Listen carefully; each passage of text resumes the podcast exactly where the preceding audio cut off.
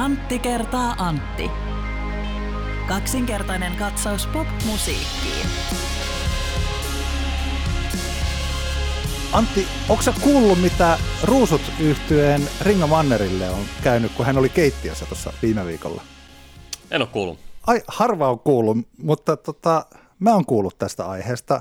Mä luulen, että Okei. tämä on nyt ensimmäistä kertaa, kun tästä aiheesta näin julkisesti puhutaan.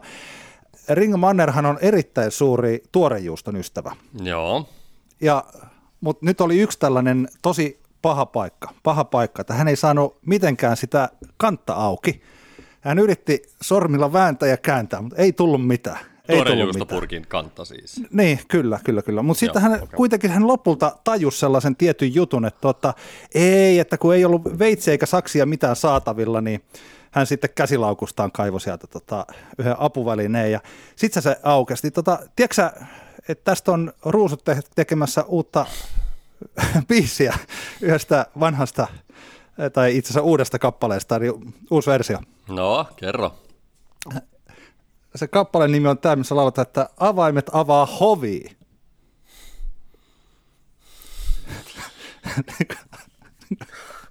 Ai, Niin ai, kuin ai, ai. hovijuusto. Hovijuusto. Joo, kyllä. Herkkua No, leivän päälle. Tajusin. Joo, Nonni. joo, joo. Hei, No niin, no niin. tää oli, tää oli hyvä. Ei, ei ihan sun viime viikossa tasolle päässyt, mutta toisaalta se oli niin kova, kova vitsi, että tota, harva vitsi pääsee ylipäänsä sen tasolle. Joo. Ne, jotka viime, vi, Parhaani. meidän, meidän viime jaksoa ei ole kuunnellut, niin kannattaa nyt ainakin se alku kuunnella, koska tota, mun mielestä Antti Granlund, joka siellä linjan toisessa päässä on, niin hän kyllä pisti parastaan siinä. Joo. Hei muuten, tähän, tästä aiheesta tuli mieleen tällainen juttu, Joo. että kun mä oon tällaisessa ryhmässä, jossa nyt tällä kertaa arvioidaan koko David Bovien tuotanto, ja mä oon miettinyt samaa aihetta Bovien kohdalla ja myös Popedan kohdalla, ja ehkä se liittyy myös näihin omiin vitseihin. Eli mä, tai meidän, siis sullahan ei, eihän mä ole tietenkään meidän ainoa vitsiniekka, Niin, niin. ettei niinku sinänsä, en missään tapauksessa ota tätä pelkästään niinku omalle kontolleni. Mutta että kun toi Bovie on tehnyt aika paljon melkoista shaibaa, aika epätasasta matskua, varsinkin Kyllä, 80-luvun alun jälkeen, niin näinhän se on. siellä on hienoja biisejä, paljon tällaista sellaista musiikkia, josta en ole kuunnellut, en ole mitenkään tutustunut siihen uudempaan Bovieen. Mm. Ja, mutta tota, sellaisia musiikillisia kokeiluja, jotka on mennyt ihan metsään. Vähän samalla tavalla Popedalla on paljon sellaisia biisejä, jotka on ihan pilalla, siis niin kuin tälle Popeda asteikollakin sen sanoituksen takia, että kun se sanotus on niin hölmö. Mm. Onko se kuullut tai tiedätkö Popedan sellaisen biisin, onko se 80-luvun loppua, 90-luvun alkua kuin vaikka Optinen O? En muista tämmöistä kappaletta nyt. Se olisi voinut olla. Kostelo Hautamäki on kertonut, että hän oli ajatellut, että siitä olisi tulossa tällainen yksi Popeda-klassikko, siis tällainen matkalla Alabamaan veroinen Popeda-hitti. Hän oli tehnyt kova, pikkasen Tom Robinson Bandin 2468 Motorwayta tota, sinne päin niin kuulostava kivasainen rockibiisi. Ja mm. sitten hän oli tehnyt se, oliko pohjatkin äänitetty, ja sitten hän lähti soololevyä tekemään johonkin toiseen studioon, oliko peräti Tukholmaa. Ja Mika Sundqvist ja Joo. Pate Mustajärvi jäivät sitten pikkupöhnissä tekemään sanotuksia, ja kappale suurin piirtein lähtee sillä, että äiti kokkaa, herne rokkaa, poika kipakasti pieraisee. Ja sitten tota, kappaleessa lauletaan, että pian poika pussailee tytön nännejä ja siitähän ei tullut minkäänlaista hittiä, koska se tota, Aivan. meni ihan pilalle. No niin, nyt mä pääsen pikkuhiljaa siihen pointtiin. Ja se pointti Joo. on tämä, että vähän sama kuin David Bowie, että se on se sama paikka, se vaatii ne ohilyönnit. Se vaatii sen, ne kokeilut, jotka menee pilalle. Samalla tavalla kuin Popedan biisit. Se vaatii siis sen, että jos meillä on, okei, okay, kukin voi olla siitä mieltä, mitä haluaa Popedan biiseistä, mm. mutta jos ajattelee vaikka kuumaa kesää tai matkalla Alabamaa tai tällaisia niin kuin sukset, siis sellaisia niin kuin hölmöjä biisejä, jotka on Popeda-klassikoita kuitenkin, Joo. niin niitä ei voisi olla, ellei siellä vastapainona olisi siis jotain niin kuin optista oota. Ja samalla tavalla siis David Bovien niitä suurimpia klassikkobiisejä, ei niitä voisi syntyä, jos ei Bovie antaisi itselleen lupaa tehdä sellaista, niitä ohi, siis eihän se tiedä siinä vaiheessa, että onko se ohilyönti vai ei. Niin, no Ei se välttämättä taiteilija. Mä, mä, oon kyllä, pik, mä oon kyllä nyt vähän pikkusen eri mieltä. sekä Popedan että, että Bovien suhteen tästä hommasta, koska mä oon ihan varma, että, että tota, molemmat artistit, tai Popeda ja, ja Bovieni, olisivat voineet pärjätä uransa läpi tekemällä niin kuin, pääasiallisesti niin kuin, tosi hyvää niin kuin, musaa. Tietenkin niillä on eri, eri syyt varmasti, minkä takia Popeda lähti, lähti ehkä jossain kohtaa harhateille ja minkä takia Bovie lähti harhateille. Boviella totta kai siis hänen sukupolvensa monilla artisteilla oli se, että se 80-luku sekoitti aika rajusti pakkaa, koska tota, siellä tuli tavallaan niin kas, kasarimusa, elektroninen musa tuli, tuli ja kaiken, kaikenlaisia uusia tuulia punkin ja progen jälkeen, jo, jo, joihin sitten tämä tavallaan niin vanhempi sankari polvi ei, ei sitten vaan niinku päässyt mukaan. Bruce Springsteen on yksi hyvä esimerkki, niitä on hirveän paljon monia muita. Sitten jos mietitään jotain niinku vaikka Neil Youngia, niin, niin kyllähän hänenkin niinku, vasta oikeasti mä, mä veikkaisin, että onko se Trans esimerkiksi se, se, tota, se hänen kasari semmoinen diskoalbumi, taitaa olla, niin mä, mä oon kyllä vähän sitä mieltä, että sekin on vasta niin kuin tosi paljon myöhemmin sitten jotkut on hoksannut silleen, että hei, tässähän oli oikeasti aika siistejä juttuja, mutta kyllä silloin niin kuin aikanaan sitäkin taidettiin pitää aikamoisena epäonnistumisena. Ja, ja tota, niin ehkä. Että mä, en, mä, mä, mä, näkisin jotenkin, että, että Bovie ehkä silloin olisi ollut mahdollisuus mennä uransa niin kuin loppuun vähän silleen niin kuin tasaisemmalla laadulla, mutta ehkä sitten kaikenlaiset päihteet ja, ja sitten uusi musiikillinen maailma sitten sekoitti niin pal- paljon pakkaa, että, että tota, ja Popedasta, Popedasta mä, en, mä, en, mä en ole ihan varma Popedasta, mutta olisiko Popedalla sitten taas semmoista, että niillä ehkä vähän, kun se suosi alkoi olla niin suurta, niin niillä ehkä vähän keskittyminen herpaantui, kun niillä, olisiko siellä hiipinyt vähän takaraivoon sellainen fiilis, että mehän voidaan tehdä ihan mi, mi, minkälaista piereskellä mikrofoniin ja silti niin kuin ne meidän hittibiisit tuolla kesäfestareilla toimii, kun hän itse muistetaan juoda kal- kaljaa tarpeeksi. Ja yleisö muistaa juoda kaljaa Mä arvostan Antti sun mielipidettä, mutta mä oon silti vahvasti sitä mieltä, mitä mä aluksi sanoin. Okay. mutta, ei kun, tämä tuli mulle mieleen ihan vain siis senkin takia, että mä joskus on ajatellut, että artisti, siis mä tässä mietiskelin tätä asiaa, tämä tuli nyt vahingossa mulle mieleen, tästä ei pitänyt puhua, mutta siis niin kuin, että artistin, siis suuren artistin oikeasti, siis suuri artisti muuttuu suureksi vasta siinä vaiheessa, kun hän tekee taiteellisesti jotain kunnianhimosta ja epäonnistuu. Siis että, että niin kuin juuri, oliko niin, että Spotifyssa julkaistiin Lou Reedin ja Metallican Lulu, joka mun mielestä on aivan kamala levy. Mulla ei ole mitään syytä kuunnella sitä, mutta ehkä vähän tipoittaa ja muistuttaa mieleen, kuinka hirveä se on.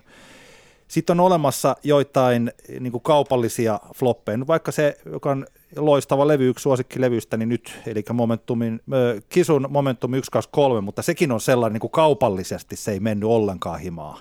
Niin, niin. David Bovilla tai niin kuin monella artistilla on sellaisia levyjä, jotka, joiden olisi pitänyt olla niin kuin parempia.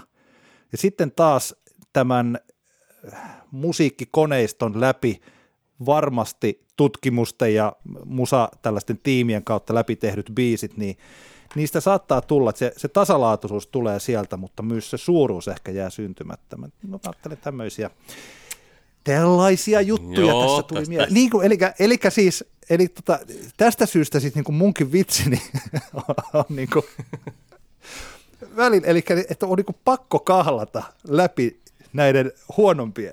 Eli sä, sä vertaat itseäsi vitsin, kertoj, itseäsi vitsin kertojana siihen, mitä David Bowie on niin musatekijä. Sä oot vitsin kertomisen David Bowie. Kyllä, kyllä. Näin se on. Näin se on. Hyvät naiset ja herrat, tämä on Antti Granlund. joo, joo, pitää. Ihana, ihana, keskustella, ihana keskustella kanssasi, Antti. Minä olen Antti Hietala ja tämä on Antti kertaa Antti kaksikertainen katsaus pop-musiikkiin. Podcast ja jaksohan on numero 95, eikö vain? Kyllä. Tänään keskitymme pääasiassa tänään julkaistuun Ruusutyhtyeen kakkosalbumiin, jonka nimi on Kevät uhri. Me haastatellaan bändin yhtä neljäsosaa, eli, eli Miikka Koivistoa ihan hetken päästä etäyhteyden avulla. Toivotaan, että internetti toimii ja niin poispäin. Käy, ja sen jälkeen käydään vähän keskenämme albumia läpi ja niitä fiiliksiä, mitä siitä on syntynyt. Ja, ja sitten loppuun Älä nuku tämän ohi osio. Tällä kertaa ei oteta sitten sen kummemmin muita aiheita.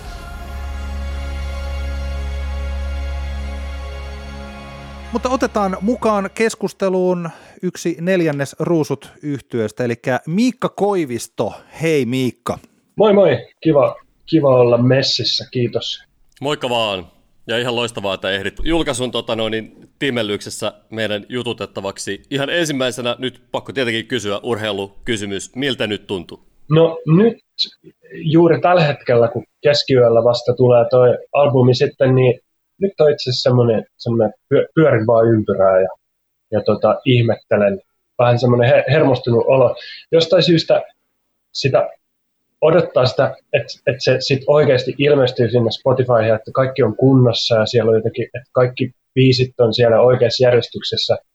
Niin jotenkin, en mä tiedä, onko mä jotenkin neurottanut, mutta mä, tota, niin, jotenkin mä, mä vaan odotan sitä, mä haluan nähdä, että se on siellä, siellä jotenkin oi, oikein.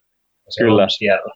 Että käy niinku, eikö Jukka Pojalla mennyt joskus joku sinkku, siitä meni joku ihme demoversio, missä oli jotain glitchiä, niin meni sinne Aha. tota, ehti olemaan pari päivää. se oli kova. pari päivää. Toivotaan, että no, niin ei käy se oli kova. Ruusujen kevätuhrialbumin kohdalla. Toivotaan jo, että de- demo ei ole, ole mennyt.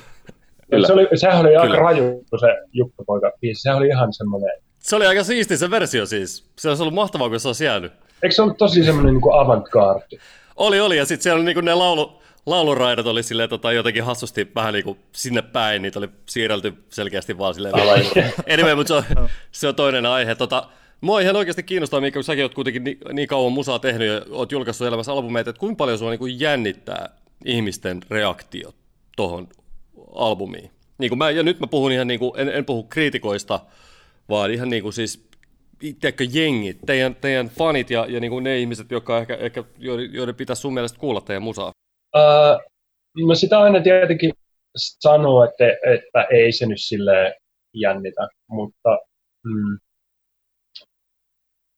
kyllä se sitten jotenkin sitä on sitten kuitenkin tosi kiinnostunut siitä ja se niin kuin, kyllä se ilahduttaa tosi aidosti, että jos joku, joku piilistelee niin tosi paljon sitä, niin se ilahduttaa ja sitten niin kuin, ja sitten semmoinen kri- kriittisempi niin asennoituminen, niin si- siitäkin oikeastaan nykyisin on silleen mielissään vaan, että jos jengi kuuntelee ja on kiinnostuneita ja ehkä se johtuu myös siitä, että semmoista virallista musiikkimedian tekemiä virallisia arvioita, niin niitä ei välttämättä ole niin paljon kuin oli mm. aiemmin johtuen ehkä siitä, että sellaisia lehtiä sellaisia niin on poistunut, niin, niin sitten sitä, vaikkei sitä haluaisi silleen niin kuin korostaa, niin kyllä se kiinnostaa tosi paljon, että mi- miten ihmiset sitä sitten analysoi.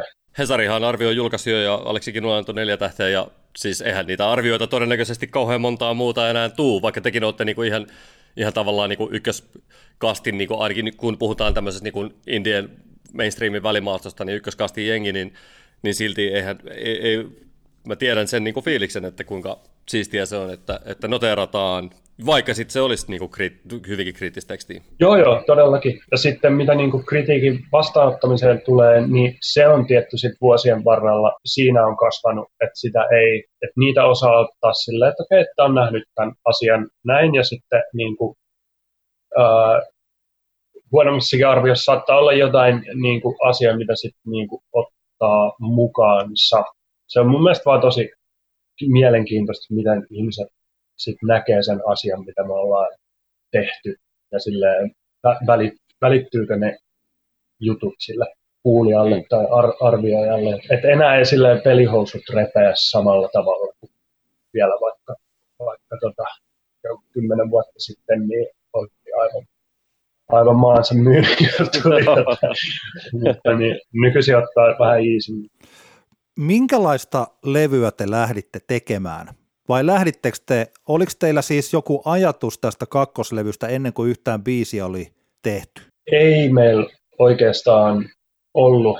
Meidän tekemiseen ei oikein mahdu semmoinen suunnitelmallisuus siinä mielessä, että me että kaikki vähän, vähän veikkailee varmaan mielessään, että voidaan me nyt tehdä joku suunnitelma, että tehdään tällainen ja tällainen levy tai tällainen juttu, mutta että kyllähän se sitten tulee versoamaan sinne sun tänne. Et se, se on niinku se tekeminen, kun on neljä tyyppiä, joilla kaikilla on paljon ideoita, niin vähän se, että se tekeminen ohjaa sitä, sitä lopputulosta tosi paljon. Ette, ette, lähtenyt pitä, ette pitänyt semmoisia isoja brainstormaussessioita, missä lähditte miettimään kirjoittaa ranskalaisille viivoille, että tämmöistä ja tohon suuntaan ja niin poispäin? Ei, ei oikeastaan. Että kyllä mä niin kuin, se stormaus oli sitten heti niin kuin, niin kuin, tota niin, instrumenttien ja äänen tekemisen äärellä sillä ja so, soittamisessa ja, ja niin kuin, soittamisessa ja tuottamisessa saman tien, että lähti vaan tekemään ja katsoa, että mitä, mitä tapahtuu. Tämä on mun mielestä äänellisesti niin tosi monipuolinen. Mä tuolla jonkun lyhyen hehkutustviitin siitä kirjoitinkin jo, mutta siis verrattuna varsinkin, niin kun kuunteli tämän kevätuhrin ja sitten teidän ekan levyn, niin mun mielestä varsinkin soundillisesti, siis paitsi on, niin kuin voi miettiä tuotannollisesti, tämä on niin kuin tuotetumman kuuloista, niin kuin pehmeämpää ääntä, mutta myös äänellisesti tämä on tosi paljon monipuolisempaa. Onko nämä kaikki, siis tapahtuuko tämmöiset asiat siinä vaan tekijässä? Ajattelitteko te, että tuotetaan sitä vähän enemmän kuin sitä ekaa levyä? Niin, se onkin hyvä kysymys. Se on itse asiassa mielenkiintoista, että moni on sanonut, että se on niin kuin, äh, nähnyt tämmöisen termin kuin sliipattu. Ja se on, se on ihan hieno, hieno ajatus musta. Ja siis kyllähän meillä on bändissä ihmisiä, jotka tosi paljon, ky- kyllä me niin kuin kiinnitetään siihen soundiin huomiota ja tavallaan eri tavalla joo tällä kertaa. Et se eka levy oli niin semmoinen, että me ei vielä oikein tiedetty, että mikä tämä ruusu homma edes on. Et se oli, se, mm. se oli semmoinen, että, että niin kuin opet, lapsi opetteli juoksemaan ja sille, niin si, siinä ei tavallaan, niin kuin, että sit vaan juostaa välillä niin kuin metsään ja sitten, mutta et siinä, siinä ei niin kuin ollut semmoista, tyy, että, että ei mietitty tyylipisteitä, että, että koitettiin vaan juosta. Mm-hmm. Mutta nyt kun, se, nyt kun mä, nyt sitten kyllä, niin kuin, kyllä sitä soundipuolta niin ajateltiin siinä matkan varrella tosi paljon. Ja se onhan se meille niin tosi tärkeää, että, että se, miltä se vaan niin kuulostaa. Kyllä, kyllä. Nyt turha mainita tässä kohtaan, että vaikea kakkosalbumi, koska ainakin mun mielestä on niin erittäin onnistunut, onnistunut kakkosalbumi. Jos se oli jossain määrin vaikeaa, niin se ei ainakaan kuulu. Jos se tekeminen on vaikeaa, niin se ei kuulu siinä albumilla, mutta se on niin kuin, onhan se logista, että jos teidänkin bändi julkaisee, tuore bändi julkaisee debyyttialbumin, totta kai sitä tehdään silleen niin kuin siinä mukaan, kun bändi perustetaan ja biisejä tulee, sitten pusketaan se ulos.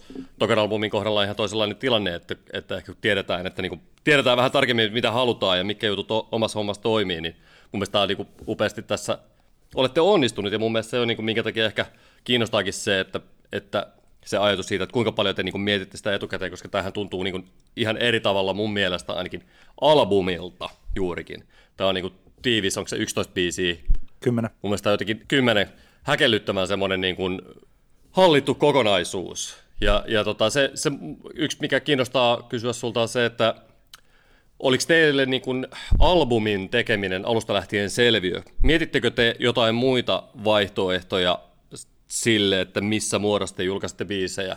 Koska periaatteessa te olette kuitenkin sille moderni, moderni yhtyen, niin tota, te varmaan niin kuin muitakin vaihtoehtoja olisi, mutta, tota, mutta kuitenkin nyt tuli ihan selkeästi mun mielestä, tämä, on, niin kuin, tämä on oikeasti niin kuin albumi, albumi. Joo, tosi kiva, tota, tosi kiva kuulla. Uh, ei me oikeastaan mietitty muuta kuin, että tehdään, tehdään albumi. Et se, mä luulen, että se on meillä kaikilla, että se on se niin kuin yksikkö, millä ruusut niin operoi, tehdään niin isompia kokonaisuuksia. Ja se, se on mun mielestä mustakin tämä on niin kuin enem, enemmän yhtenäinen kokonaisuus ja siinä mielessä miettii, että kuinka paljon siellä on tavallaan kuitenkin sit kaikkea erilaista soundia ja vaikutetta, niin se on kiva, että me saatiin, saatiin pidettyä siihen sellainen joku yh, yhtenäisyys koko ajan. Tietty Arturi Tairaa tarvii niin kiittää siinä. Hän oli niin kuin vastaava tuottaja, niin sitten tietty jossain vaiheessa prosessi tulee se, että semmoista jotain yksittäistä soundiakin alkaa miettimään silleen, että hei, toi on magea juttu, mutta tämä ei sovi tämän levyn soundi, että on joku semmoinen, siinä kehittyy joku semmoinen, ei niin kuin mielikuvitusbändi tai semmoinen, mutta mm. semmoinen joku maailma, missä se musa soi ja me mietittiin niin kuin jossain vaiheessa tulee semmoisia, meillä oli niin semmoinen, että kuunneltiin kaikki semmoisia niin cheesy fuusiojats, jotain tota, levyjä ja meillä oli niin kuin ajatus semmoista poninhäntäisestä poolokaulus tota, jats tyypistä, joka niin kuin on, on se jotenkin, että, että mit, mitä asioita semmoinen tyyppi soittaa. Että se on, niin kuin, että siinä syntyy semmoisia pieniä kuvitelmia tai todellisuuksia, että mi, mitkä asiat kuuluu sen levyn soundiin ja mitkä ei. Niin se on ja. ihanaa, että se välittyy siinä kokonaisuudessa, koska sitten taas kun meillä ei ole minkäännäköisiä rajoituksia siinä, että mitä se musa sillä voi olla, niin se, sehän niin kuin, siinä on aina vaarana, että siitä tulee vaan sotkua. Aivan, sillisalaattia ja, ja, ja niin poispäin. Toi on hyvä, kun mainitsit tuon tota, fuusiojatsi homma, koska sehän niin kuin oikeasti kuuluu siellä. Ja sehän on niin kuin, ne on aika hauskoja ne, ne pätkät, jotain bassolla vedettyjä semmoisia, niin mitä siellä on. Mutta aika hienosti kyllä siinä olette sudenkuopat välttänyt just sen suhteen, että se ei mene, niin kuin, ei mene kummeliksi, ei mene itse tarkoitukselliseksi. Se jotenkin tuntuu, että siinä on semmoinen niin kuin kieli siinä albumilla.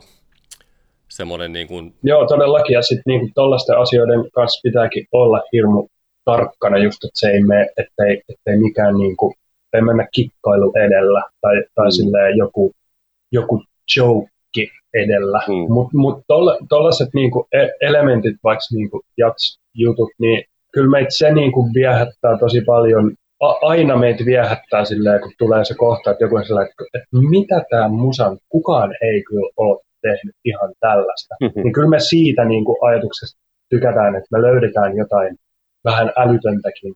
Sitten kaikki tulee semmoinen fiilis, että nyt, että, että nyt tässä on jotain, tai, että kukaan ei ole tehnyt just tälleen.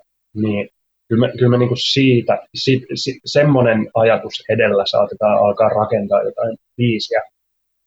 Toki siinä, niissä pitää olla sitten myös muuta sisältöä. Se on hauskaa pitää olla musan kanssa. Onko tällä, onko tämä levy sellainen, tai noin biisit, että syntyykö ne teillä studiossa? Onko se sitten tällainen niin kotiprojektistudio, ja sitten ne tehdään lopulta oikeassa studiossa, vai miten se äänimaailma lähtee muodostumaan. Koska mä mietin, siitä on niin monia erilaisia reittejä, että joku pystyy niin rämpyttämään kitaralla biisit ja sitten lähdetään tuottamaan, mutta biisithän voi lähteä myös vaikka soundeista ja äänistä ja pyörittää ja tajua, että tässä on se soundi. Kun miten tässä teknologia on kehittynyt, niin aika eri keinot, millä biisit lähtee syntyy, niin, ne, niin kuin niitä on enemmän. Niin miten tämän kohdalla? No, meillä on oikeastaan monia tapoja, niin kuin mistä lähtee liikkeelle. Meillä oli ihan semmoisia niin kuin myös ihan semmoisia niin soittojameja, ei perinteisillä soittimilla, mutta kuitenkin niin kuin synevia rumppaneilla. Ja sillä, sillä vähän niin kuin, että bändi menisi treenikämpälle, niin me mentiin vähän niin kuin soittelemaan. Ja ehkä se oli myös jotain sellaista, että joku laittaa vaan jonkun niin kuin tekemänsä, vaikka jonkun biitti loopin tai tällaisen päälle, ja sitten joku soittelee siinä niin tilanteessa siihen päälle vähän niin kuin, vähän niin kuin tavallaan ja, jo, jonkinlaisella jamituspohjalla. Mutta sitten niin kuin jotkut biisit lä- saattaa lähteä vaan, niin että et joku on tehnyt itse jonkun biitin tai jonkun sointukierron tai, tai niin kuin chopannut jotain sample-asiaa.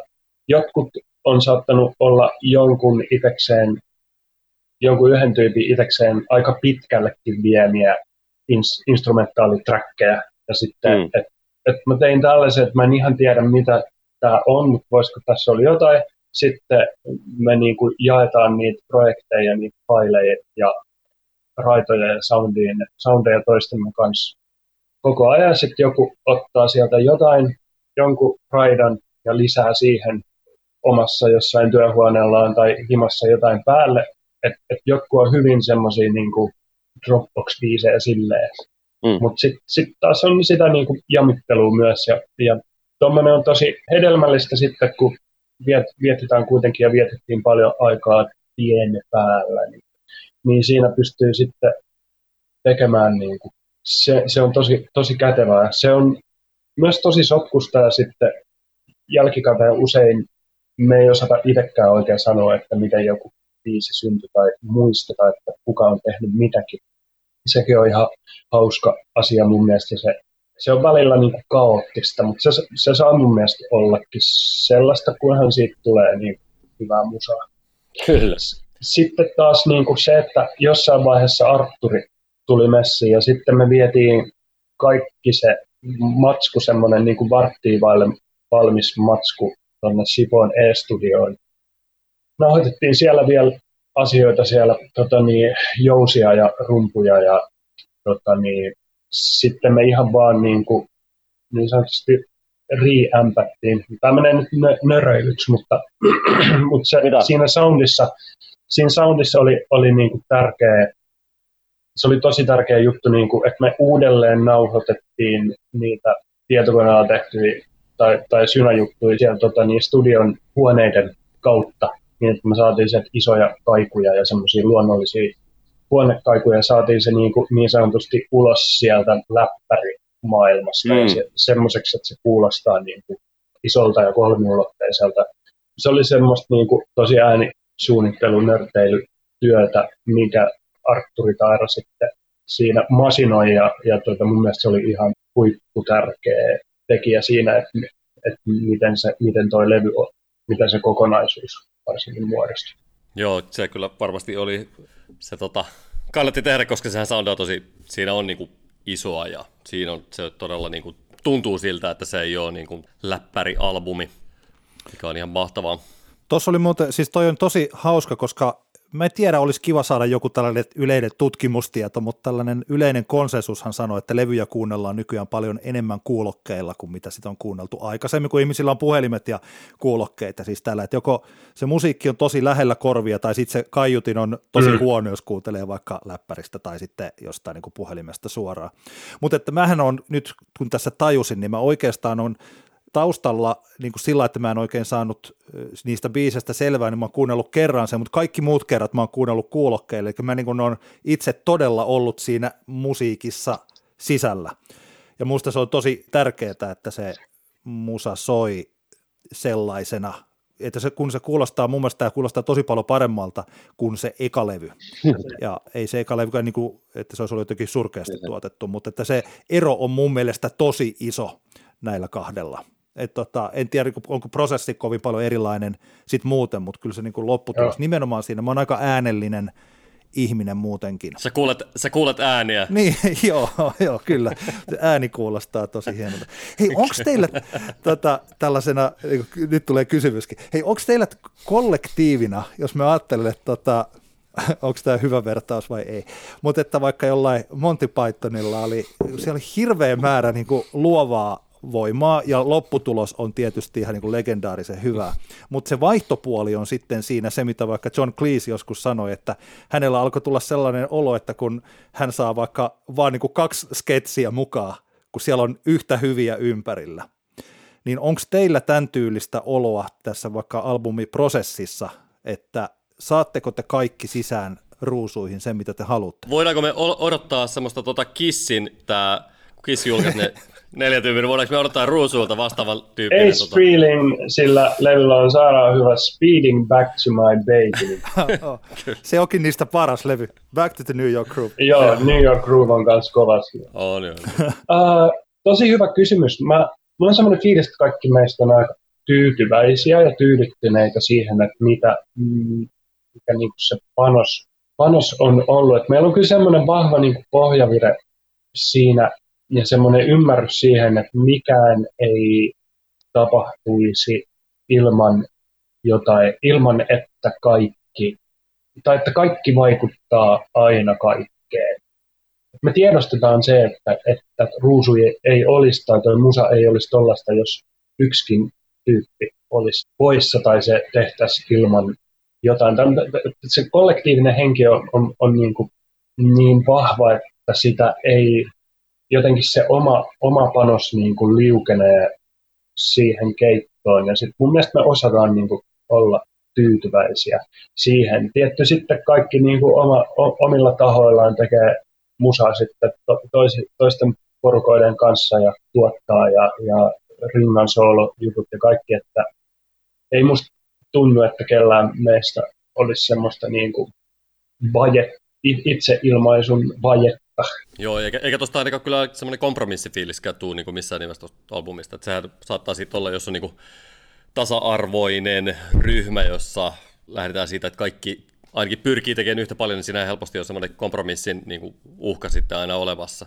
Mutta se ei onneksi välity, välity tästä albumista. Se on mielenkiintoinen asia ja se, se on varmaan niin kuin mitä me, meidänkin tarvii, tai silleen, se, nämä on semmoisia varmaan jotain ryhmä, ryhmädynamiikan teo, teoreettisia asioita, mitä voi olla, voi olla hauska analysoida, mutta se on totta, että siinä niinku, että, että se, niinku, semmoinen vääränlainen kompromissi, niin se on yleensä vähän laimea se lopputulos, mutta se, se on mielenkiintoinen balanssi yrittää pitää yllä.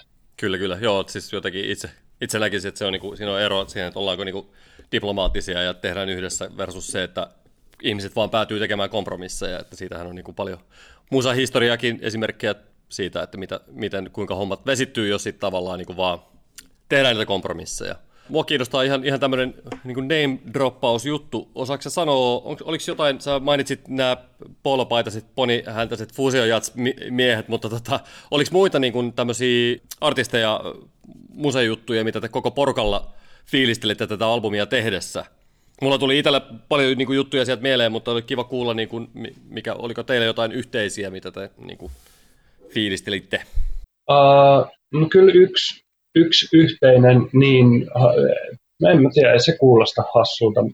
Kanye Westin tuotannot, ne oli useassa kohtaa inspiraatio. Ne on oikeastaan ollut pidemmän aikaa ainakin itsellä niin kuin tutkinut sitä Kanyen lähinnä sitä niin kuin tuotantoa ja sitä, miten ne, koska myös miettii, miten ne Kanyen niin kuin viimeisimmät, ainakin mun silmissä kultakauden levyt, niin kuin neljä, neljä viimeisintä, niin, niin nehän niissä on jotain samaa, että se on, vaikka se on ollut niin kuin yksi bändi, niin se on kuitenkin kutsunut jen, ison läjän kaikenlaista jengiä vai yksin sessioihin ja sitten se niin kuin kulkee siellä niin kuin päsmäröimässä ja laittaa erilaisia tekijöitä tekemään ja samplaa sieltä, sieltä sun täältä yhtäkkiä jotain. Ja se, se niin kuin, mutta sitten siinä kaikessa on, on, on sellainen visio ja semmoinen tiet, tietynlainen niin kuin minimalismi, ja toisaalta semmoinen niin kuin suuruuden hulluus ja semmoinen niin kuin, aina pitää olla niin kuin eettisimmät torvet ja vielä niin kuin uusimmalla nämä kuorojutut ja tällaiset. Niin semmoinen niin kuin what would Kanye do kysymys semmoisen on, ongelmakohdissa, että niin kuin varsinkin sovitusten ja rakenteiden kanssa, niin se, se on ollut kyllä yksi tos kaikille. Se, että tuntuu, että äänikuvassa on liikaa asioita ja ihan varma, mitä biisissä kannattaisi tapahtua, niin sitten se semmoinen niin kuin perusasioihin meneminen, että no, että mikä tässä kohdassa on parasta, että karsitaan pois kaikki muut, jätetään vaan vaikka haamuasemassa, niin se kertsi etti tosi kauan muotoa ja lopulta se oli, se oli että ne jouset siinä on se, se, se, on se, se on se biisin ydin, ne jouset, ja sitten mm. vaan ringan laulu siihen niin kuin lujaa ja niin kuin tällaisia asioita. Ja se liittyy varmaan niin kuin karsimiseen, mutta, mutta Kanye West. Yksi, mikä minua itseäni on paljon mietityttänyt tässä, jota vähän tuossa taisi olla, minkähän, kun tästä kolme biisiä toki, jotka julkaistiin aikaisemmin, niin jonkun biisin kohdalla meidän podcastissakin mietiskelin sitä, että kuka siinä, kerrot nyt Miikka minulle, että kuka laulaa miespuoliset liidit 4321 biisissä? Uh, meitsi. Arvasin. Entä? Kuka laulaa haamuasemassa? Uh, Alko. Tiesin. Ja, mutta sitten vaikein tulee nyt. Kuka laulaa illalla kappaleessa? Se on sitten taas meitä. Ah, se oli. Okei, okay, mä, mietin, mä mietin jopa, että se olisi sattunut olla Samuli. Se olisi ollut mahtavaa mun mielestä, että Samuli oltaisiin saatu tota noin. Niin... siis todellakin, sehän sekoittaisi vielä enemmän.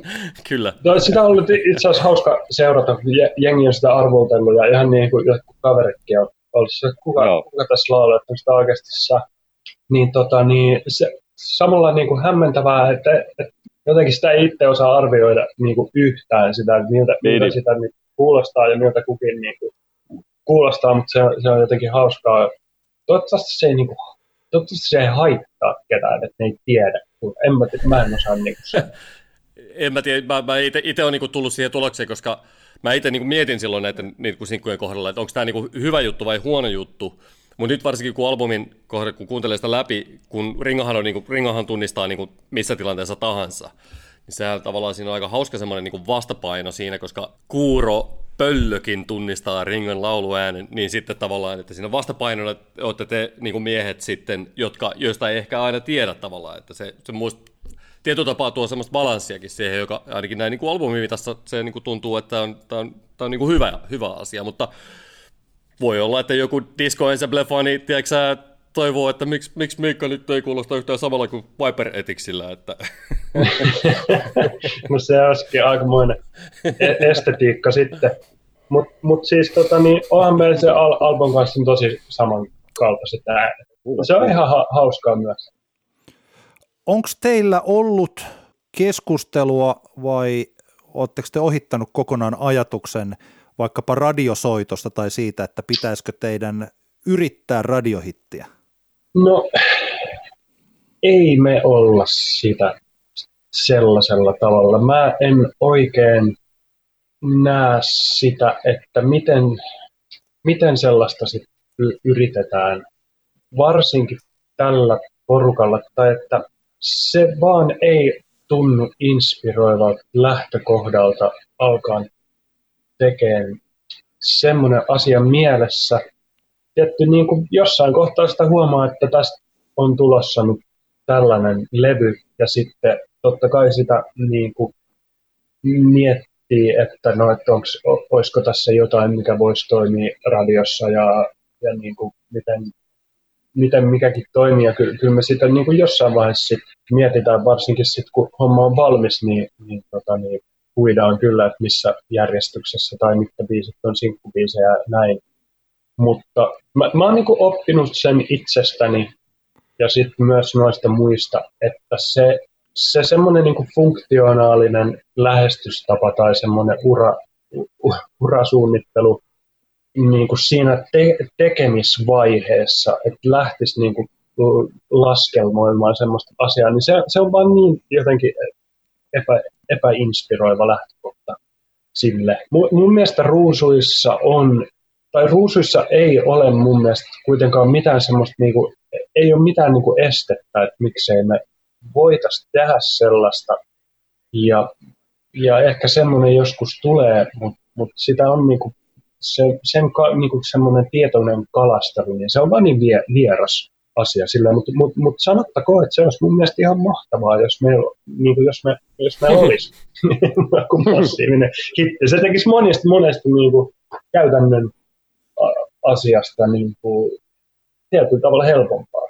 Oh, ja, ja tuossa niin albumilla on pari biisiä, jotka periaatteessa muotonsa puolesta voisivat, jos maailma olisi niin pikkusen erilainen, niin Vahamu-asema ja illalla esimerkiksi on niin muodoltaan ja rakenteeltaan semmoisia, että ne, ne voisi olla, ja ne taitaa biisin mit, mittanakin olla, olla niin semmoisia, että, että tota voisi joku tarttua, mutta, mutta eipä siinä mitään, ymmärrät ainakin itse ihan hyvin. Kyllä sen, joo.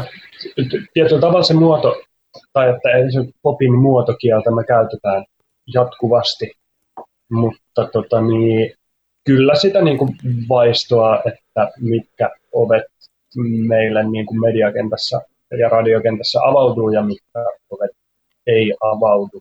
Ja toistaiseksi niin kuin musta tuntuu, että me ollaan aika tyytyväisiä, että, että mitkä niistä ovat auki ja mitkä ovat pysyneet kiinni.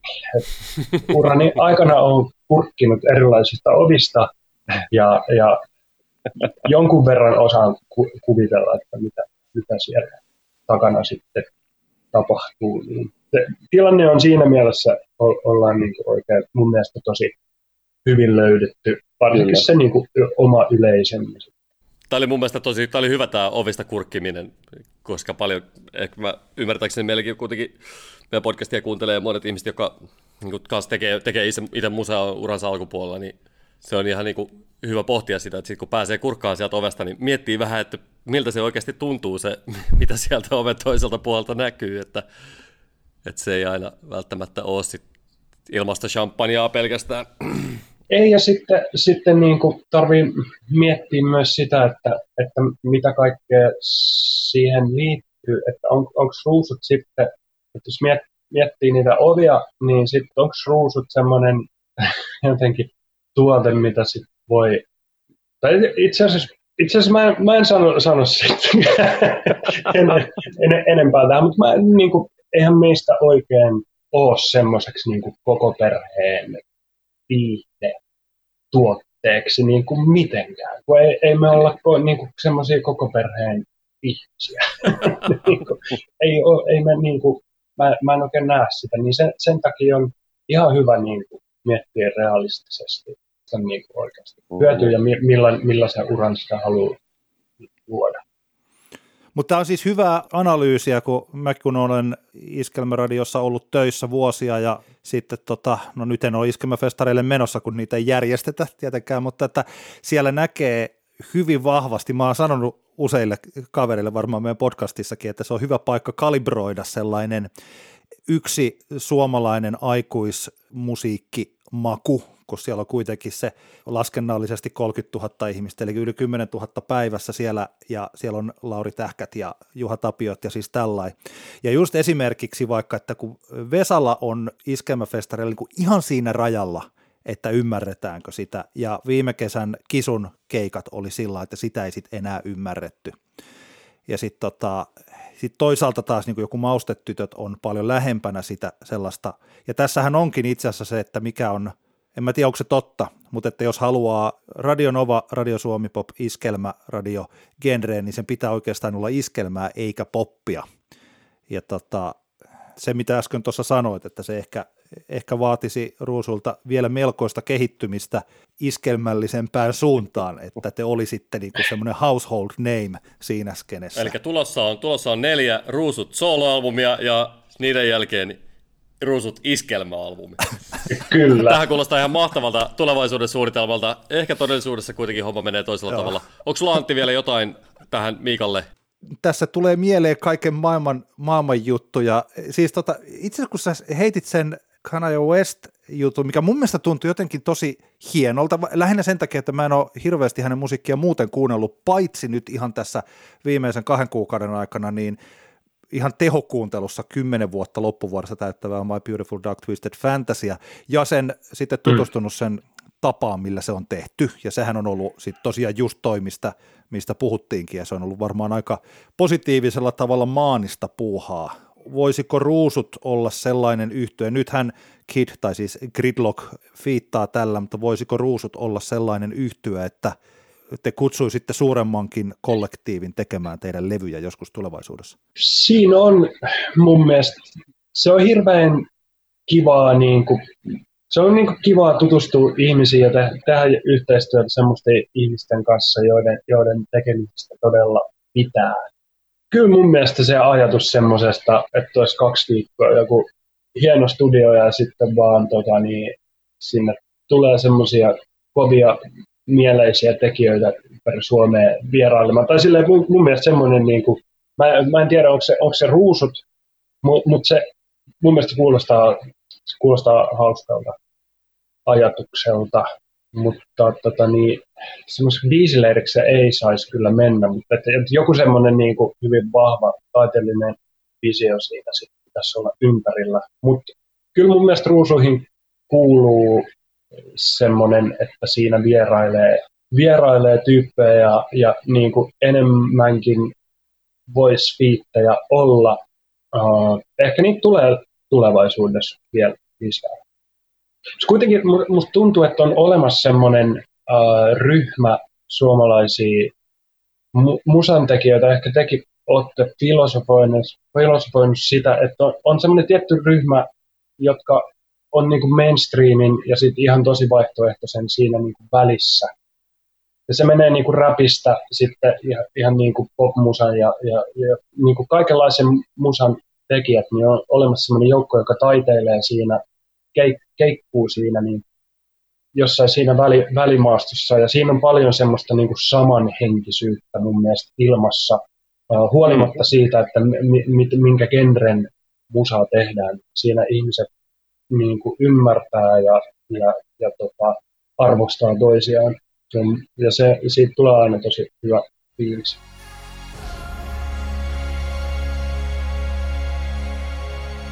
Kiitoksia vielä paljon Miikka Koivistolle.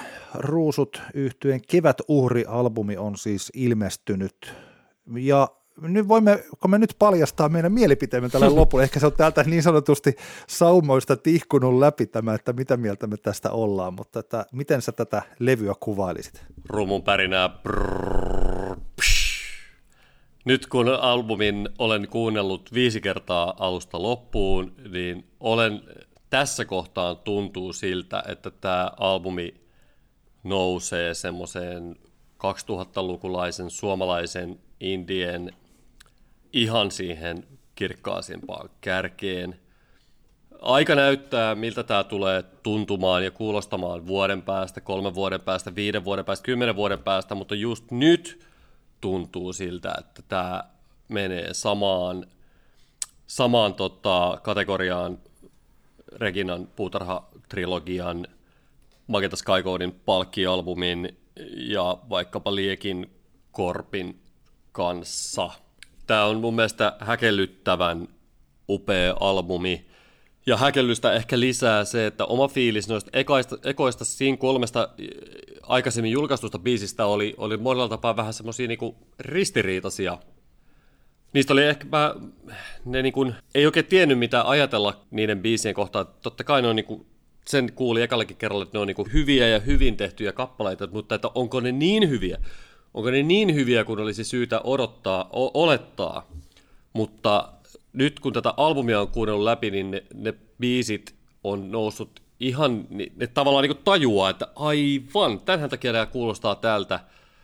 Ja etenkin mun mielestä niin 4, 3, 2, 1 nousee semmoiseksi, niin se on ihan semmoinen, nyt tämän niin albumikontekstissa se on niin ihan semmoinen todellinen niin timantti kappale. Mulla tuli mieleen se tämmöinen, nyt kun tuota The Wire TV-sarjaa on katsonut, niin mm-hmm. jos sä näytät ihmiselle, joka ei, ole, joka ei ole The Wirea nähnyt, niin katsonut kokonaisuudessaan vaikka kahta kertaa, sä näytät sille se kohtauksen vaikka, missä tota, Banki ja McNary tutkii sitä yhtä murhapaikkaa ja käyttää vain fuck-sanan tota noin, niin, taivutusmuotoja siinä. Niin okei, okay, ihan siisti kohtaus, mutta ethän sä se niin todellista arvoa ymmärrä ennen kuin sä oot katsonut se koko sarjan näiden ruusut kolmen sinkun kohdalla vähän samanlainen fiilis, että, että ne menee niin kuin loksahtaa siihen kokonaisuuteen aivan suunnattoman hienosti nyt, kun tätä albumia on päässyt kuuntelemaan. Mun mielestä tosi hyvin sanottu. Mä olen siis samaa mieltä.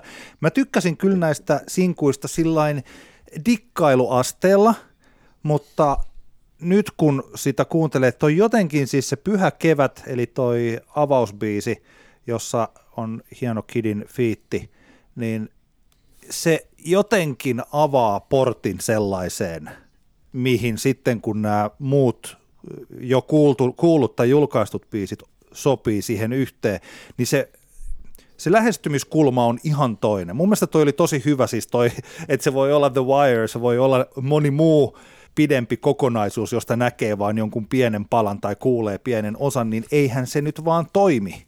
Et eihän se toimi, että jos lukee kirjasta joku yhden luvun, vaikka se Niinpä. jokin kieleen voi päästä mukaan jokin sillä, mutta ei se vaan toimi samalla tavalla. Ja tämä, mistä Miikka tuossa sanoi, että ruusujen yksikkö, siis se, että mitä he tekevät, on oikeastaan tässäkin se albumi. Tämä, että eihän Joo, ihan suoraan kyllä... näissä, niin se jotenkin niin kuin tajuaa tässä, että miten toi on Todellakin. rakentunut.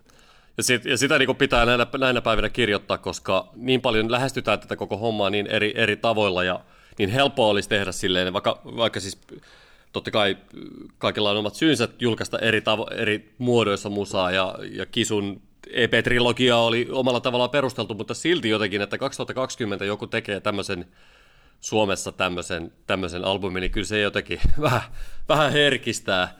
Se on ihanaa. Tämä on jotenkin, mulla, niin kuin, mun mielestä tässä albumissa on on niin kaksi semmoista asiaa, jotka, jotka on kaksi juttua, jotka tota jotenkin, josta tämä niin kuin muodostuu. Toinen on Ringo Manner Show. Ringo, tämä on, Ringo kuulostaa niin ylivoimaisen mahtavalta albumin alusta loppuun, että tämä on niin kuin, mulla lukee isolla kirjalla Ringo Show. se on, se, me, se on joissain, se, se menee niin, kuin niin ihanaksi. Se on jopa semmoista niin kuin briljeerausta – ilman, että se olisi itsetarkoituksellista briljeerausta. Tulee mieleen albumin päätösbiisi, vaikkapa, jonka, joka nimi on tota, Valonainekset. Valonainekset, joka ei ehkä itsessään niin kuin, biisinä ole niin kuin, albumin parhaimmistoa. Ja se on ainoa kappale, joka, joka vähän niin kuin, tavallaan kumartaa tämän, tämän, tämänhetkisen niin kuin rap R&B soundin suuntaan. Muutenhan tämä on niin kuin yllättävän vähän, ne elementit kuuluu tällä, tällä albumilla. Olisin odottanut vähän enemmän sitä, mutta ihan siistiä, niin se niinku, niinku se ringan lauluraita siinä niinku, kun se laulaa, niin se on niinku uskomaton, uskomaton, uskomatonta ihanuutta. Mutta tämä albumi ei todellakaan pelkästään ole mikään Ringo Show, vaan niin kuin tuossa Miikan kanssa puhuttiin, tämä on, niinku, Tämä on tämmöinen niin itsevarma, ennakkoluuloton musiikillinen seikkailu tämä albumi, joka on niin kuin rikas ja rönsyilee ilman, että se on sitä sillisalaattia, mitä, mitä puhuttikin Miikan kanssa, että mihin tämmöinen voisi helposti mennä, kun on paljon elementtejä, on paljon tekijöitä. Niin tämä on jotenkin, tämä on tämä itsevarmuus, mikä tästä albumista huokuu, niin se on jopa, se, se voisi olla ärsyttävää, ellei lopputulos olisi näin suvereeni. Koska niin kuin se, siinä, on jätetty, siinä on jätetty vähän tavallaan niin kuin huonosti chopattuja sampleja, sinne on jätetty, siinä yhdessäkin biisissä on se, tulee se kohta, missä Rinka sanoo, hei, mulla olisi tähän seuraava juttu, mutta mä en muista, miten se menee, ja sitten taas jatkuu biisi. Ja sitten toisaalta loppupuolella, mä en muista, missä kappaleessa on tätä tämmöistä semi, semi tota, ärsyttävää stadinslangi finglishia. Nämä kaikki jutut voisi olla niinku tosi ärsyttäviä, ellei tämä olisi vaan niin saatanan onnistunut kokonaisuus. ja se vaan niinku alleviivaa sitä, että musta niinku tässä ruusut tämän albumin kohdalla, ne on ti- ne tiennyt kuinka hyviä ne on. Ne on tiennyt kuinka hyvän albumin ne pystyy saamaan itsestään ulos, ja ne on tehnyt sen. Joo. Ja se on niinku, se, niinku herättää vaan kunnioitusta kyllä niinku Joo, ei. Ja just se myös, että, että, että sitä radiohittiä ei ole tarvinnut lähteä metsästään. Se on semmoinen, mitä paljon niin mietin ja mitä, mitä ehkä, koska mitä Mikkakin sanoi, että hänellä on tullut kommentteja, että jotkut on sanonut, että albumi kuulostaa sliipatulta. Mutta tämä albumi ei kuulosta sliipatulta, kuulostaa niin vaan viimeistellyltä. Ja se olisi ehkä viitannut siihen, että siellä album, tässä olisi ollut ehkä biisi tai kaksi, jolla olisi ehkä vähän niin koiteltu kutitella sitä iskelmä suomalaisen kaupallisen radion hermoa, mutta ei ole tarvinnut, koska ollaan haluttu tehdä vaan oikeasti järkyttävää kova albumi ja sitä tämä on. Hyvin sanot, siis mieti. Ja tässä on siis sellaisia, että kun, niin kuin mä tuossa sanoin, että kun mä oon kuunnellut tätä kuulokkeilla, niin mulla, mä tiedän, että tässä on – kuunneltavaa tässä levyssä ja näissä biiseissä on ratkaistavaa vielä niin kuin viikoiksi mm. eteenpäin. Että tämä tuntuu tosi hyvältä, Kyllä. kun sen on laittanut soimaan ja päässyt siihen. Jotenkin on sellainen olo, mitä en mä tiedä, että kyllähän sieltä nyt tässä tulee, kun niin elää tällaista musadikkarin elämää. Mutta ei se nyt kovin yleistä että on sellainen olo, niin kuin jonkun hyvän TV-sarjan kanssa, että voi kun pääsisi taas, että tulisipa jo se hetki, että mä pääsen Kyllä. katsomaan sitä TV-sarjaa. Niin mulla on nyt ollut tässä muutama päivä sellainen olo, että voi kun tulisi taas se hetki, että mä voisin lähteä vaikka koiran kanssa ulos ja laittaa tämän levyn kuulokkeissa soimaan, että mä pääsen kuuntelemaan tätä levyä. Se on ihan Joo, siis ihan, ihan sama, samat fiilikset itsellä on ollut kyllä paljon, että se on niin kuin, tähän on ollut kiva palata – nyt kun on, niin kuin ajattelikin, että mun täytyy niin kuin kuunnella tätä, ennen kuin me nyt tästä puhutaan, niin mun täytyy kuunnella tätä useamman kerran, että mä niin kuin saan jo, jo, jonkunlaisen semmoisen kunnon otteen tästä, niin se on ollut kiva fiilis, että ai että, nyt pääsee, niin kuin, pääsee taas niin kuin, upoutumaan tähän, tähän maailmaan. Jännittävä, mikä on itse asiassa tällainen, että kuinka ei tullut tuossa nyt otettua sitä puheeksi Miikan kanssa ja jotenkin hölmöä vasta tässä vaiheessa, kun me ollaan puhuttu tästä jo vaikka kuinka kauan. Siis lyyrisesti sanoitusten tasolla, niin tämä on ihan omalla tasollaan, siis Ruusujen biisien lyriikat. Ekalla levyllähän oli tosi hienoja ne kaikki kielikuvat ja yksittäisten biisien, ne, että minkälainen maailma tässä on, niin se oli tosi hienoa. Mutta ne oli kokoelma biisejä, kun tämä jotenkin tässä ollaan tällaisen parisuhteen ja samalla, niin kuin vaikka tämä 4321, niin mä en oikein tajunnut, että sehän on tällainen, että siinä puhutaan siitä, että pitää oppia luopumaan tietyistä asioista ja tehdä siis sillä Tämä on tosi taitavasti tehtyä. Huomaa, että siellä on siis todella hyvää, miten sitä sanoo, tämmöisen niin kuin runousopin muoto on tosi hyvin hallussa. Tässä on kauniita lauseita ja hienoja kielikuvia. Ja kuitenkin se lopullinen muoto, mikä siellä on, pop, on popmusiikin mm. muoto. Että se toimii ihan tällaisina yksittäisinä laineina, niin kuin toimikin viittasitko sä just siihen, onko se illalla kappaleen, missä heitetään tämä, on tämä fuckboy, älä oksenna, joka on siis Joo. tosiaan sillai, siis sellaisia jännittäviä sä... Shorty, se sanotaan shorty, shorty älä oksenna ja niin, fuckboy. Jo. Sanotaan näin, että jos taisi yhtään heikompi tämä albumi, niin Joo. mua niin ottaisi todella pahasti päähän, mutta koska Joo tässä kohtaa, annan anteeksi, annan anteeksi. Joo, ei kyllä, kyllä, mutta se, se jotenkin se kuuluu, siis sillä se ennemminkin vaan alleviivaa sitä siis, että tämä tämän sanoituksellinen osaaminen on ihan omaa luokkaansa. Kyllä mä sillä, ja mä niin kuin mielelläni mä en ole vielä kuunnellut tätä ihan sillä niin kuin sanon, mä en ole päässyt vielä siihen vaikkapa tällä omassa kuuntelussani niin kuin sanojen tulkintaa, mistä mä aina välillä tykkään. Kaikissa siinä, kuten taas disclaimer popmusiikissa, ei tarvi olla sitä, että voi olla vaan everybody move your body ja dance to the music, siis se on ihan fine. Mutta että tässä on paljon, näissä biiseissä on paljon kaikkea myös siellä sanoituksessa. Eli jos yhden ainoan semmoisen asian niin miettii, että, että kyllähän aina tällainen pop-hitti tai sellainen bangeri, semmoinen, joka pakottaa yksittäisinä biisinä kuuntelemaan itseään, niin kyllähän sellainenkin tähän voisi sopia, mutta mä en tiedä, että olisiko se kokonaisuuden kannalta sitten hyvä vai ei. Että jos tässä olisi se semmoinen hittibiisi, niin en mä tiedä.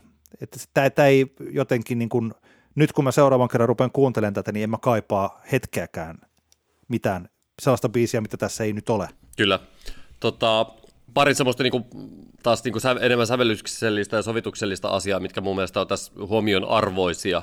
Niin esimerkiksi se, että, että Rusolla on tässä on kyllä niin kuin hieno kyky tavallaan tehdä biisien sävellykset, siis sovitukset semmoisiksi, että, ne, että siellä tulee tavallaan semmoinen, on mahdollisuus halutessaan, ruusut pystyy semmoisen niin kuin vääntämään niin kuin vaihdetta vähän isommalle tavallaan, että et, nämä biisit ei ole sitä, että vaikka paljon tietenkin hienoa musaa, joka perustuu, perustuu vaikka yhdelle sointukierrolle tai yhdelle, yhdelle melodiakuljetukselle.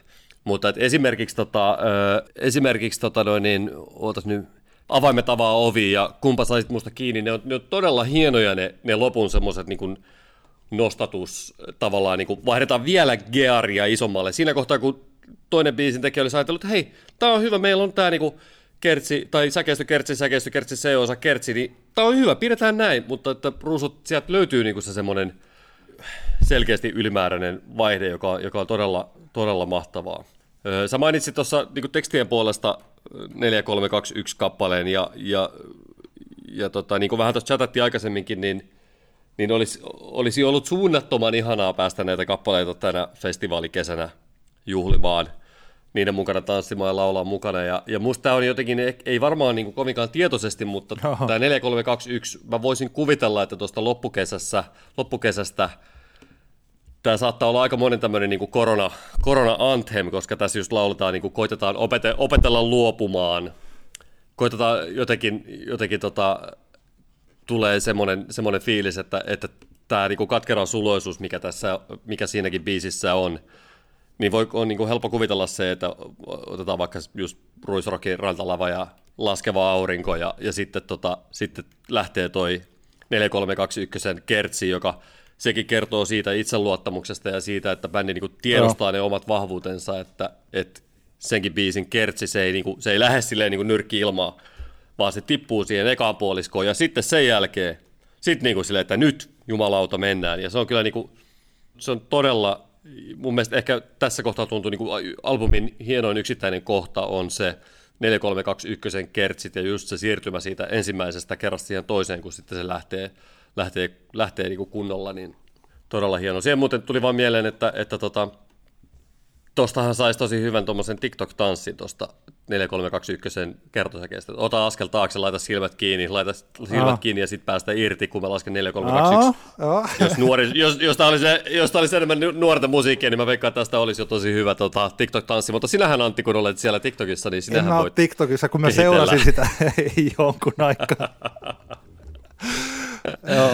Joo, kyllä. Okay. Ehkä niin toi on tosi hyvä, mutta Joo. tykkään tästä just tuon kyseisen kappaleen, siis tästä ajatuksesta, että ehkä me kaikki voidaan ottaa tästä kesästä valokuva, joku kaunis valokuva ja tuhota se ennen kuin me katsotaan sitä. Ja mietiske- niin. mietiskellä. Ja sitten me voidaan toisaalta jälkikä- jälkikäteen voidaan niin miettiä sitä biisiä kuunnellessamme, että kuinka, mistä kaikista asioista me opimme tässä tänä aikana niin kuin luopumaan. Minusta se on vaan niin kuin hirveän tärkeä, tärkeä tota, Joo ajatus, vaikka ei varmaan tätä biisiä kirjoittaessa, ei tässä tuskin tässä bändillä ollut, niin kuin Laurilla ja Ringalla ja muilla ollut niin kuin korona-elämä niin kuin mielessä, mutta, mutta kuitenkin se, että, että kuinka, kuinka niin kuin olen ymmärtänyt, että tärkeä osa onnellista elämää on se, että osaa päästä irti semmoisista asioista, jotka eivät, eivät tota, ö, tee hyvää niin. ihmiselle Ja, ja ehkä, ehkä tässä biisissä lauletaan siitä. Kyllä, kyllä. Me loppuun annetaanko vielä, mehän ei yleensä olla niin hirveästi annettu arvosana, mutta kun me aloit, alettiin tuossa äh, antaa näille Lauri Haaville ja sitten tota, ainakin sille me annettiin ja Almalle pikkasen mietittiin jotain, jotain arvosanoja. Niin mä luulen, että tästä innostuksesta varmaan ei hirveästi. Mä ehdin tässä laittaa jo, koska mä halusin lukita mun vastaukseni ennen kuin mä jotenkin keskustelen kenenkään, niin kuin sun kanssa tai niin kuin Miikka Koiviston kanssa jutellaan tästä, niin mä ehdin laittaa tässä torstaina aamupäivällä ihan nopea Twitter-kaneetti, että tällaista levyä ei Suomessa ole koskaan mm. aikaisemmin tehty 5 kautta 5. Mitäs Antti Hietala sanoo? No kyllä mun mielestä, jos, jos, jos tämä ei olisi 5 kautta 5 albumi, niin, niin mikä olisi? Etenkin kun me mietitään nyt tätä niin kuin kotimaista niin kuin musakenttää, niin minusta se on ihan päivän selvää. Se on niin kuin tämän hetken fiilis. Että niin kuin sanoin, niin, niin ehkä vuoden, kolmen, viiden, kymmenen vuoden päästä sitten katsotaan, että miltä, mutta nyt just nyt tuntuu siltä, että tämä on viiden, viiden tähden albumi. Semmoinen muuten tuli mieleen, että, että tota, tässähän euforisia ruusutkeikkoja jäi festareiden osalta lisäksi myös sitten nämä klubikeikakki, kevään klubikeikakkin kokematta. Mutta mä mietin, että se saattaa jopa olla, niin kuin, voi jopa palvella tätä albumia ja niitä keikkoja, että ne ei ole nyt, koska tää on, tässä on niin paljon kamaa tässä levyssä ja tässä on niin biisin rakenteita on semmosia, että kun ei, ole, niin kuin, ei mennä sillä perinteisellä säkeistökertsi, säkeistökertsi linjalla ja on, on niitä niin kuin, sit loppuosia, jotka poikkeaa aika paljon, niin mä veikkaan, että se on, voi olla oikeasti aika niin kuin, palkitsevaa sekä bändille että yleisölle, että ne keikat soitetaan tilanteessa, jossa ihmiset on oikeasti niin kuin sisäistänyt tämän albumin. Tiedätkö, mitä mä tarkoitan? Hyvä, hyvä ajatus, hyvä pointti. Koska... Josta esimerkiksi, esimerkiksi mä en tiedä, niinku, siis vaikkapa Kisun Momentum-levy olisi voinut hyötyä siitä, että ihmiset olisi oikeasti kuunnellut sen levyn. siis sillä. Joo. Niin. Tota, Tämä ei Albu, kuulosti albumi, vähän hölmöltä. Albumi tykkää siitä, että sitä, sitä kuunnellaan. Joo, niinhän niinhän joo. se on, ja artisti tykkää sitä, että hänellä albumeja kuunnellaan, ja, ja se varsinkin tämän, tyyppisessä, tämän tyyppisen niin kuin, musan kohdalla, niin se on vain niin kuin, on niitä tilanteita ollut just, että kun on ollut kattoon levyjolkkarikeikkaa jollain bändillä, ja sitten jos se, jos se onkin tavallaan niin kuin, aikaisemmasta poikkeavaa kamaa tai sitten jollain tavalla muuten niin kuin lähtökohtaisesti vähän vaikka hankalampaa kuin aikaisemmin, niin se saat, saattaa mennä vain niin viuhua ohi. Joo. Mutta tota, no niin, että, että toivotaan, toivotaan että, että syksyllä pääsemme kaikki nauttimaan ruusut keikoista. Se tulee olemaan tosi siistiä.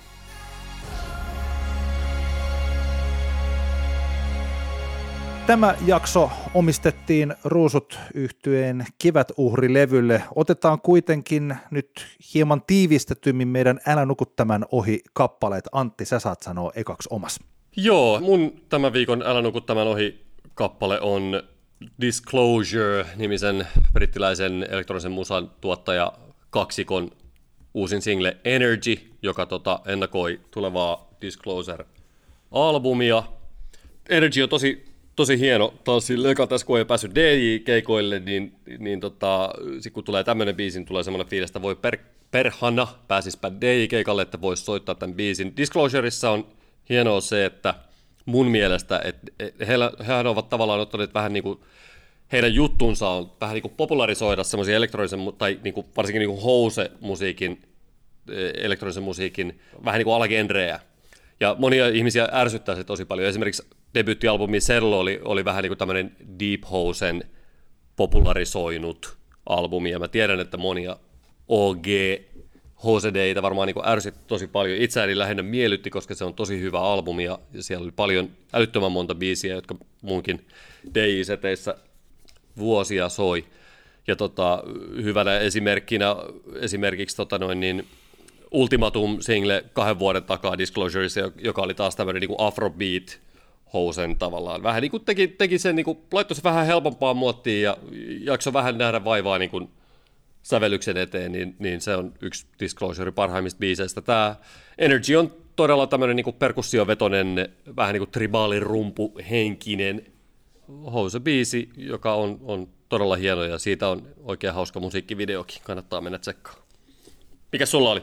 mulla on Rock Siltasen hieno 21. toukokuuta ilmestynyt sinkku Tulevaisuus ei ole sitä, mitä se oli. Ja Rock Siltanen on onnistunut mahdottomassa, eli hän on tehnyt hyvän korona biisin. ja koska niin kuin eh, tiedämme, niin koronabiisi on keksintynä tosi huono. Mä tästä kirjoitinkin, että jos niin kesäbiisin tekeminen on aika kehno ajatus, joulubiisin tekeminen on jo aika sietämätön ajatus, niin koronabiisin tekeminen on niin ihan kamala ajatus. Se on, niin kuin, se on hirveä ajatus, koska siitä tulee mieleen Bono laulamassa tai jotkut etuoikeutetut mallit tulkitsemassa John Lennonin Imaginea tai jotain sellaista. Kaikkea mm. sellaista, mihin liittyy tällaista teennäistä ja eh, jotenkin lapsellista myhäilyä. Mutta jotenkin Mikko Siltanen, eli Rock Siltanen tässä onnistuu omassa kappaleessaan omalla vilpittömyydellä ja sillä tällaisella rauhallisella lohduttavalla surumielisyydellään tässä kappaleessa. Et vaikka siinä mainitaan sairastuminen ja ahdistus ja talouden kaatuminen, päivä kerrallaan meneminen ja siis sellaiset asiat, niin jotenkin tämä vaan on todella luotta, luokseen kutsuva kappale. Ja Mikko laulaa, mä tykkään tosi paljon siitä, miten hän laulaa. Et edellinen oli silloin räjäyttäjien uusimmalla levyllä ollut ryyppyliivi, josta mä, jota mä hehkutin, jota mä yhä pidän yhtenä niin kuin viime kuukausien kovimmista kotimaisista kappaleista. Taisi olla jopa peräti meidän ensimmäinen Älä nuku tämän ohi biisi mulla ikinä oli mm. Roxilta sen Urkkia Elvis-kappale. Tota, kyllä mä ihan fanitan hänen tapaansa tehdä musiikkia ja esittää sitä. Hyvä. Mahtava biisi. Kiitos paljon kaikille, kun kuuntelit kuuntelette Antti kertaa Antti podcastin 95. jaksoa. Sähköpostia voi lähettää anttiantti.gmail.com ja voi Fasessa ja Instagramissa kommentoida meidän höpinöitä, lähettää vinkkejä, mistä haluaisitte, että puhutaan. Eipä tässä sen kummempaa, kun pistäkää ruusut albumi soimaan ja miettikää, että oletteko samaa mieltä kanssamme. Kyllä. Ensi viikkoon. Heippa! Kiitos. Heippa! Antti kertaa Antti. Kaksinkertainen katsaus pop-musiikkiin.